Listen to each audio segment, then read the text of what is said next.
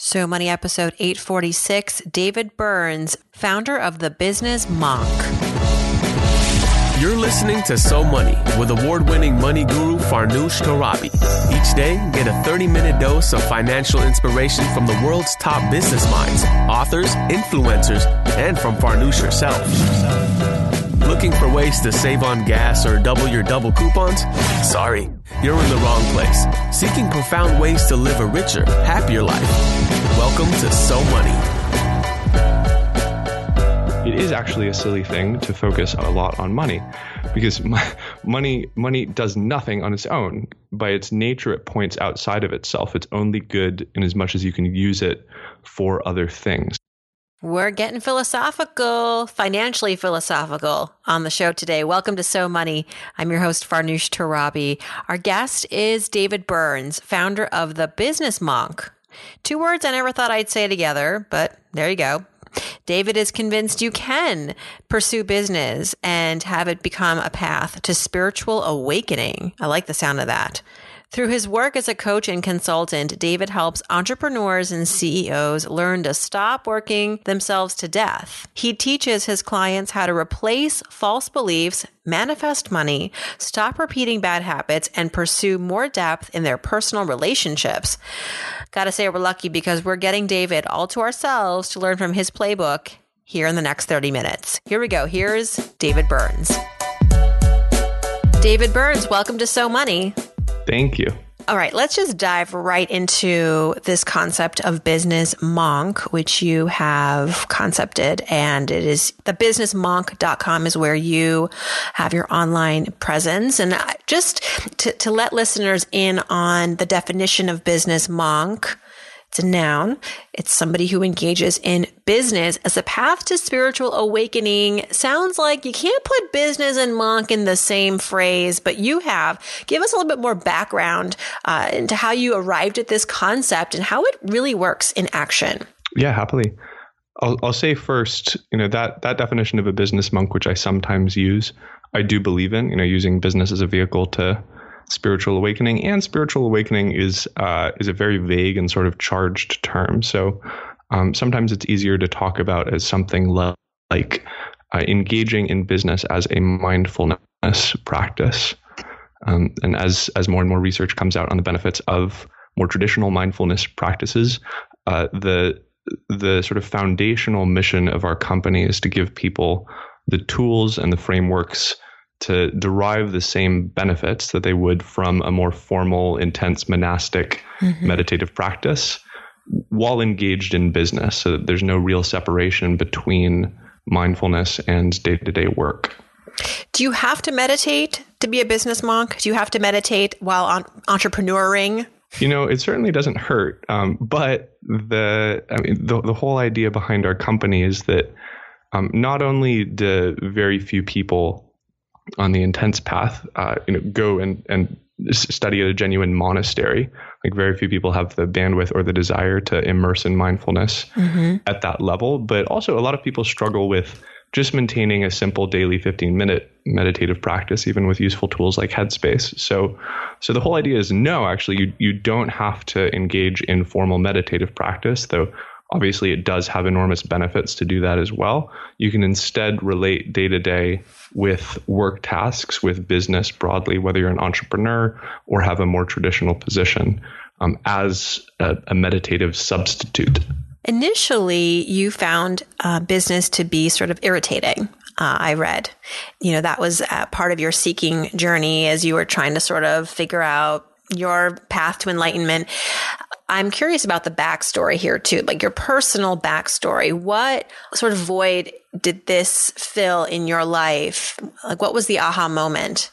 Yeah, well, the, the question of what void exactly it filled is uh, is a deep one. I'm not sure I'm going to be able to answer that thoroughly or accurately, but I'll, I'll say I've, I've been a seeker you know, sort of for as long as I can remember, um, often unhealthily so. You know, I, I the impulse to kind of seek out more and richer experience from this life has been with me for a really long time. And it started out um, you know, with fiction, exploring fiction as a kid and kind of losing myself in, in these fictional realms. And then I turned into drugs and alcohol. I was a pretty hardcore drug addict starting in high school um, through all of college, on and off.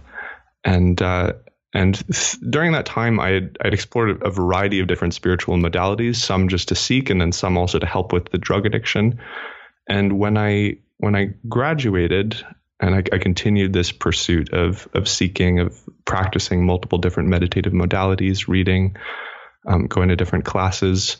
I also I say the the first thing that um, actually there was kind of a, a, precursor to the business monk path for me, mm-hmm. which was um, in in broad terms, it was the practice of conscious relating or some people call it sacred intimacy, but starting to approach relationship um, romantic relationship, but also just other relationships in one's life as meditative practice, as as a practice to open and, and access a certain depth of fulfillment in this life on a day to day. And so that that was sort of the first thing that I'll say really worked for me in the meditative realm. Um, like it really, it really, it provided a certain kind of answer to this question of like, how do you be in the world and also experience great serenity and fulfillment and bringing a lot of consciousness to relationships or worked for me. But in the process of that you know i needed to get a job and i was i was kind of scraping by paying the bills playing cello um, doing some recordings and and tutoring. And when i got it wasn't quite working. So when i got my first job um, actually doing production for events i started i had this very striking experience that just continued deepening of of the active business of working on a day to day, providing, when I approached it the right way, exactly the same kind of deepening fulfillment and serenity as all of the meditative practices I'd been exploring were supposed to do. And so I, I, took a few different jobs and eventually started a couple of different businesses, like a marketing firm. Um, actually became a relationship and intimacy coach. And then there came a time when uh, there was my my partner and I had uh, a tough month, not financially, just in our life personally. There were some deaths, and um, one of us went to the hospital. It was a whole. It was one of those months that has you kind of uh, look at everything that's going on and and seriously consider um, what genuinely matters. And I realized what what mattered most to me was this thread of fulfillment and serenity by engaging in business consciously and deliberately as meditative practice throughout all of the different ventures. And so I, I sold my stake in my businesses to my business partner, and I started the Business Monk to just focus on spreading those practices and that mission full time. I really appreciate the the intention here where you're often when we think about entrepreneurship, starting a business, pursuit of business, it's it is pitched to the world as sort of this zero sum game. You have to be in it to win it, all or nothing. The hustle is real. You know, you can sleep when you die. Like you got to put all your eggs in this basket.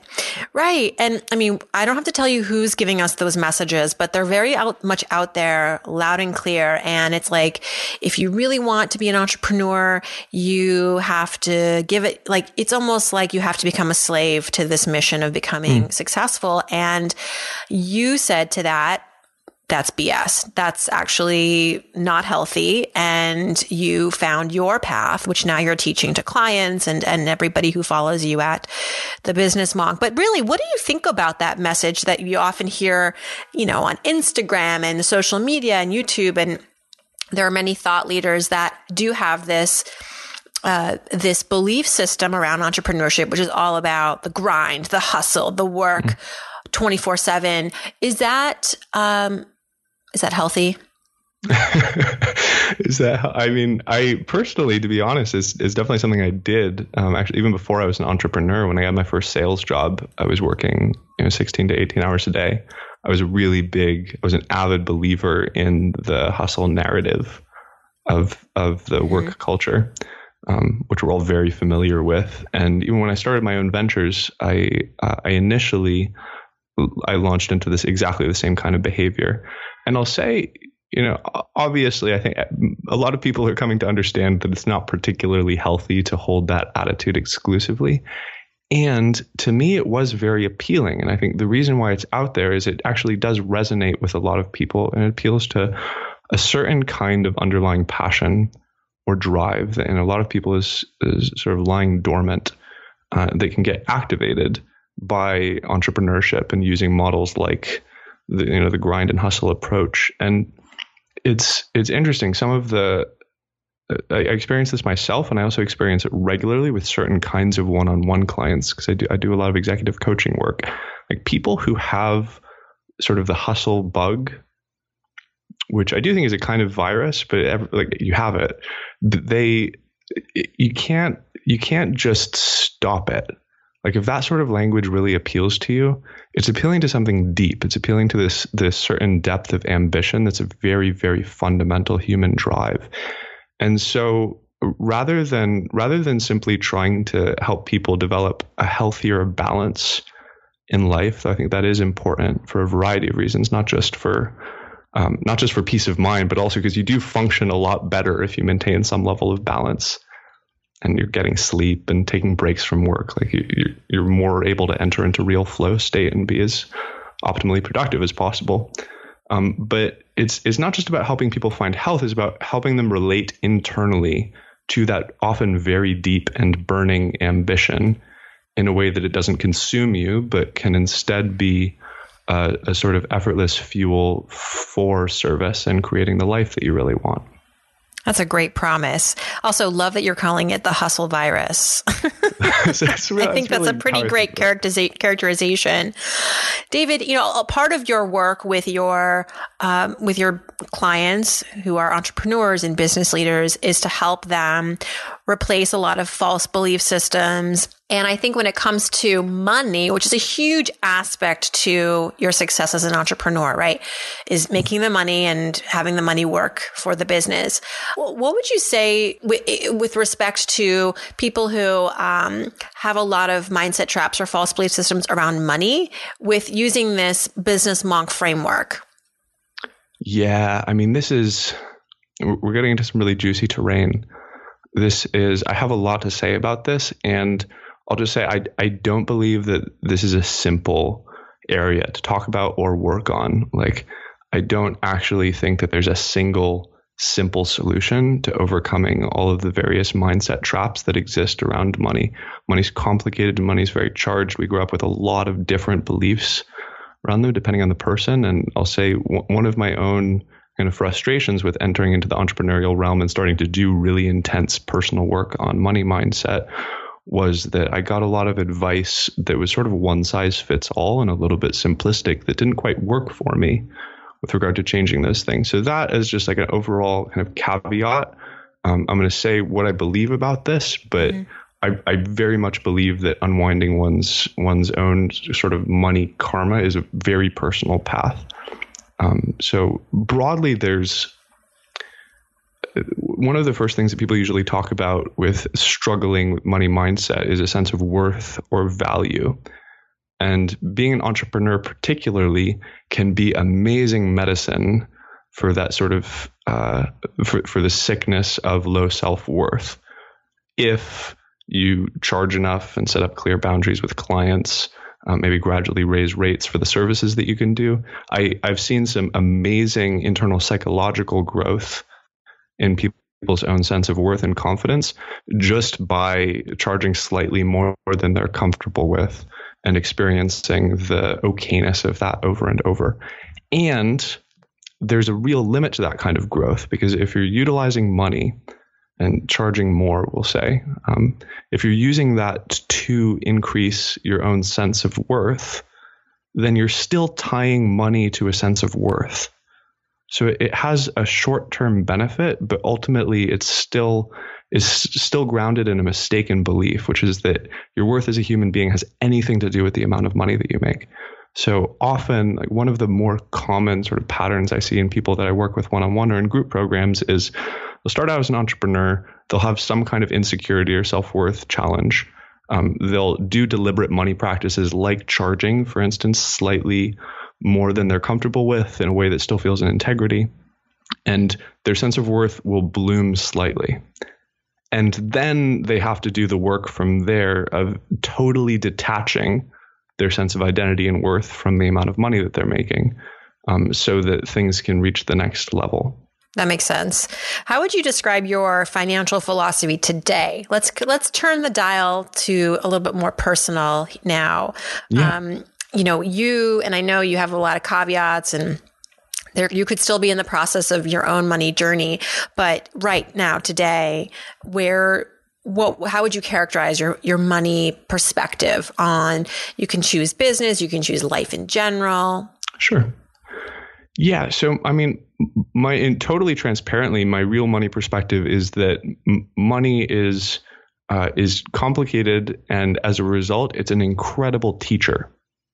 Like the amount of growth and mindset development that can result from starting to relate to money very deliberately is really astonishing. It's been it's a huge part of my path has been that, and there's uh, there's a couple of there's a couple of ways that it does that that are really important to me on a personal level. I'll say, um, you know, I got I got better at making money before I got better at managing money. So you know, the early parts of my entrepreneurial journey were characterized by progressively larger spikes in income, but no real shift in the experience of money being a source of anxiety um, because I had no idea how to manage it. You know, I, I put it silly places and didn't track spending. So the the first kind of growth of of money mindset for me was around making it, but that wasn't at all sufficient. So I'll say it's it's very easy with money, and I've fallen into this trap repeatedly to attach one's sense of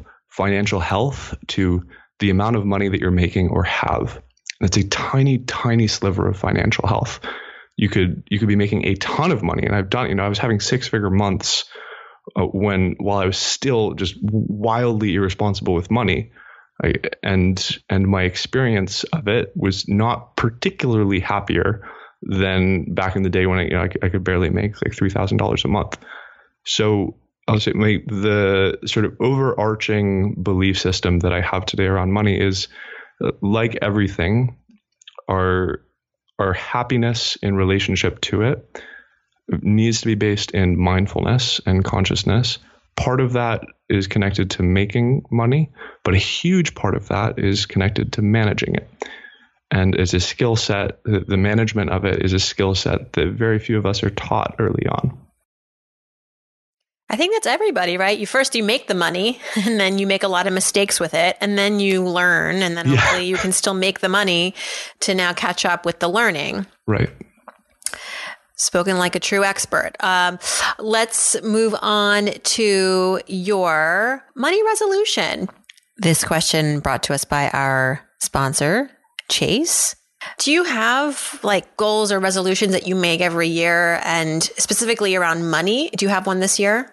Um, you know, I make I make goals and resolutions quarterly rather than annually. Um, I have I have a much easier time. I used to just not make any resolutions and live very day to day. And now that I have a little company and people I'm responsible for, then I've extended it to three months. But I, I'm a big fan of kind of restricting the time length on goal setting and resolutions to allow for the sort of agility and flexibility of responding to the real time evolution of a business that's inevitable.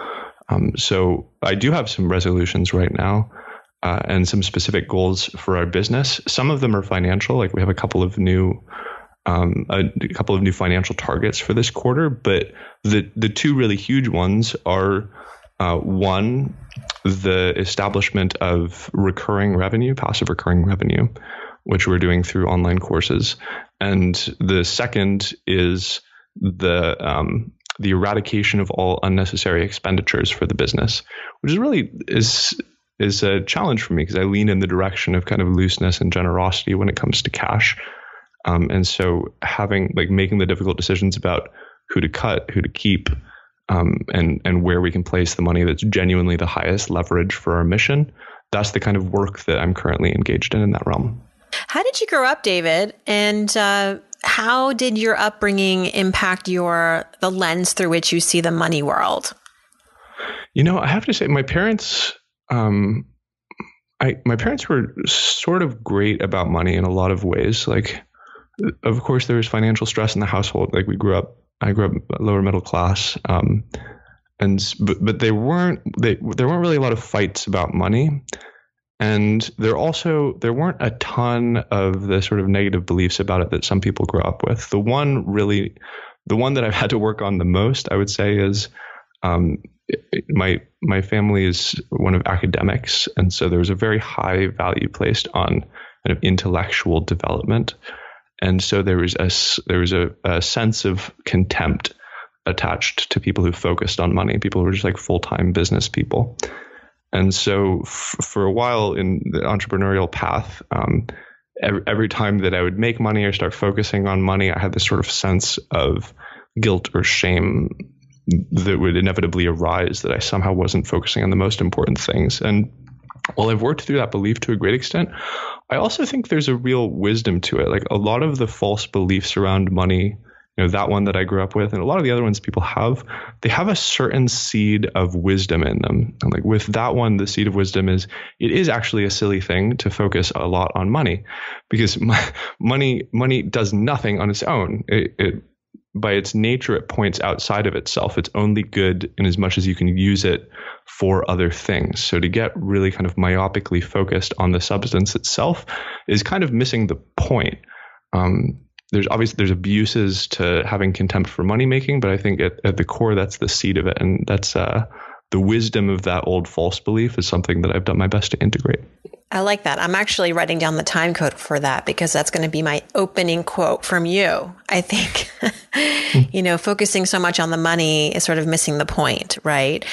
You have to sort of take a step back and first realize what is it the what is the life that I want and what is that life what price tag does that carry, you know, and then working your way backwards to be able to, you know, earn that money in a way that feels right to you to be able to support that lifestyle. Um, yeah so many nuggets that you're giving me. I didn't think this was going to be such a like deep financial conversation, but it, here we are, really going deeper than I have in many uh, months. I will say. I'm David. down to talk about money for as long as. Does so? You know, I, I I predict that this comes up quite a bit in your practice, working with your clients, and we did touch on this earlier. You know, just about some of the ways that you coach around these money mindset traps. But would you say that money is the number one booby trap like that people fall into, particularly people who are looking to like start businesses and be entrepreneurial, that that is sometimes the biggest area that needs work, mindset uh, work? Yes. Um, a hundred percent, but it happens in a couple of different ways. Um, it's, it's, I think more common that people get excessively focused on the financial aspect of of the business that they're running and they that detract attention just through opportunity cost on on what actually matters in the business on on refining really really beautiful services and products things like that overall mission. But there's also there's a type of person who I occasionally encounter and this is sort of more what I was like um, during many entrepreneurial phases uh, who you could say has really grand ideas about what's possible, different different sorts of business ideas, and this is especially people who dream of starting startups, um, who. And this, I think, is facilitated by kind of Silicon Valley's massive, massive venture capital culture. Mm-hmm. Um, yeah. People sort of lose lose connection to the fact that what a business is is something that generates profit. And the, even if it's an incredible, incredible idea, it's not a real one if it's not connected to that possibility um, somewhere down the line. And ideally, not very far down the line unless you have a ton of funding. Oh, man. I love that because I have been saying this all along and no one's listening. It's like, I don't care that company X got a million, two million, a hundred million in seed funding or venture capital. Like, what's the profit? Right. are they making money? I think that's a great show of a vote of confidence. And like, clearly, if people are investing in you, that's that's incredible. That's definitely a mark of progress. But I don't think that it deserves all of the celebration that the media gives it, that yeah. the entrepreneurial world gives it. I think that we often see that when you overextend yourself with you know angel investing or venture capital that it's so hard to keep up that one of two things has to happen you either have to sell out quickly because you have to pay back your investors or you go bankrupt um, because right. you have run your course with that money and now they want to get paid back and they're you're not able to and you haven't made a profit. And so 100% there's definitely something to be said with like growing a little bit slower bootstrapping it. And that's not a sexy headline. There aren't big there aren't you know, inc magazine is not running articles that's like you know right like that's you know sock company grows slow but steady. Right yeah 100%. becomes a billion dollar company over 30 years but you know what is still in business and hasn't laid off anybody yeah um, yeah, exactly. It's, it's not it's not the sexiest tagline. No. Anyway, I digress, but I I really appreciate that you said that because it really I mean, I feel like um it's you know, it's it's just it's very practical to me, and sometimes you know, practical stuff uh, it doesn't really stick. But it's it's nice to know that someone like you, who's so experienced and really has this um, your ear to the ground, can can also agree to that. All right, let's do some so money fill in the blanks, Dave. Dave or David? I've been calling you Dave. Both. Yeah, okay. both work. Let's do some so money fill in the blanks. This is when I start a sentence and then you just finish it. It's supposed to be stream of consciousness, so don't over try to overthink it or think you have like okay. the wrong answer. People get people like really get nervous sometimes. like, but yeah, I, I, mean, there's a chance that what I'll say will make no sense, but that's sort of that's fine. It's okay. All right. First things first. If I won the lottery tomorrow, the first thing I would do is. Oh man, um, this is this is funny. I actually I I think about versions of this a lot because my company sort of works um, by winning the lottery regularly. We don't have our our entire life is one of massive spikes of income and then a long period of quiet. So so I'm sort of used to winning the lottery um, on a smaller scale. So what I would actually do. Uh, and this answer has changed a lot since a couple of years ago. What I would actually do is um, is talk to our COO and CFO and and discuss the most optimal um, the the most the most optimal um, division of those funds for the sake of our current mission. I would also immediately celebrate and go out to eat oysters because that's a tradition. But I would I would actively hmm. practice financial responsibility in connection to the people who know what's going on in my business. Yeah, a lot of a lot of oysters. That would definitely be a, a good party to go to. Mm-hmm. Uh, one thing that I spend on that makes my life easier or better is uh, tea. Really, uh, really good tea, um, especially from there's a nonprofit Global Tea Hut with some incredible living tea selections. But um, pu'er and oolong. And, Where are you based? Say it again. Where are you based out of? Is there uh, a lot based of based in Los Angeles? Los Angeles. Okay, I was going to say in San Francisco, there's this great tea place. Oh, there's a couple of amazing tea houses yeah. in San Francisco, and in LA we have one. But yeah, tea tea has just in terms of ROI has like actually one of the one of the highest um, in terms of general like not only productivity we have I have but on my quality of marriage and really? my mind throughout the day. Yeah, hundred percent. You need to go out more with that message. I think that's a profitable message. That was, people don't I, know I the, the benefits of tea. Like, well, the best thing that my wife and I do is drink uh, three cups of. Have, we have a little tea ceremony in the mornings, and it, it sets an incredible tone for the whole day. And it's this wow. beautiful. You need to. Have you written about this? I, I have, yeah. There's one article. Okay, I'm going to look this up. This is pretty. You know, I'm Iranian, so we drink tea like 14 times a day. Oh, great. I don't, but my parents do, and I've, yeah. you know, I'm I, I I get into the when they're here we do it, but like for me it's coffee. But I know tea has so many benefits. It's yeah, absolutely. It's pretty incredible. Okay, when I was growing up, the one thing I wish I had learned about money is oh spreadsheets, hundred percent. Yeah, you think you would have even yeah, gotten that so though? At like 11 years old? Like, I don't think I would have really cared about seeing spreadsheets at 11. You know, I, I think it's a hard sell to an 11 year old, but if I could have somehow convinced myself yeah. to look at spreadsheets, like the, the road of trying to manage finances without a spreadsheet is just so insane. It's like, it's, it's, it's just possible. like, yeah. It, you know, it's like trying to win a bicycle race while That's running. half of what being a CFO is. It's just totally. excelling. Uh, the Excel spreadsheet is it is basically your job description. Mastering yeah. that. All right, and last but not least, I'm David Burns. I'm so money because Oh, because uh, especially today and in our culture, it is one of the greatest teachers for mindfulness and deliberate living that we have. David Burns, thank you so much. I really appreciate you coming on the show. So much, so much to think about, and um, I love how you are, um, you know, living your life in such alignment and helping others who are th- trying to achieve business euphoria mm. get there. I'm going to steal that phrase. I love that. Business euphoria. Business monk is so much better though. But yeah, you can definitely steal any of my language. Um, you're Thank welcome. You.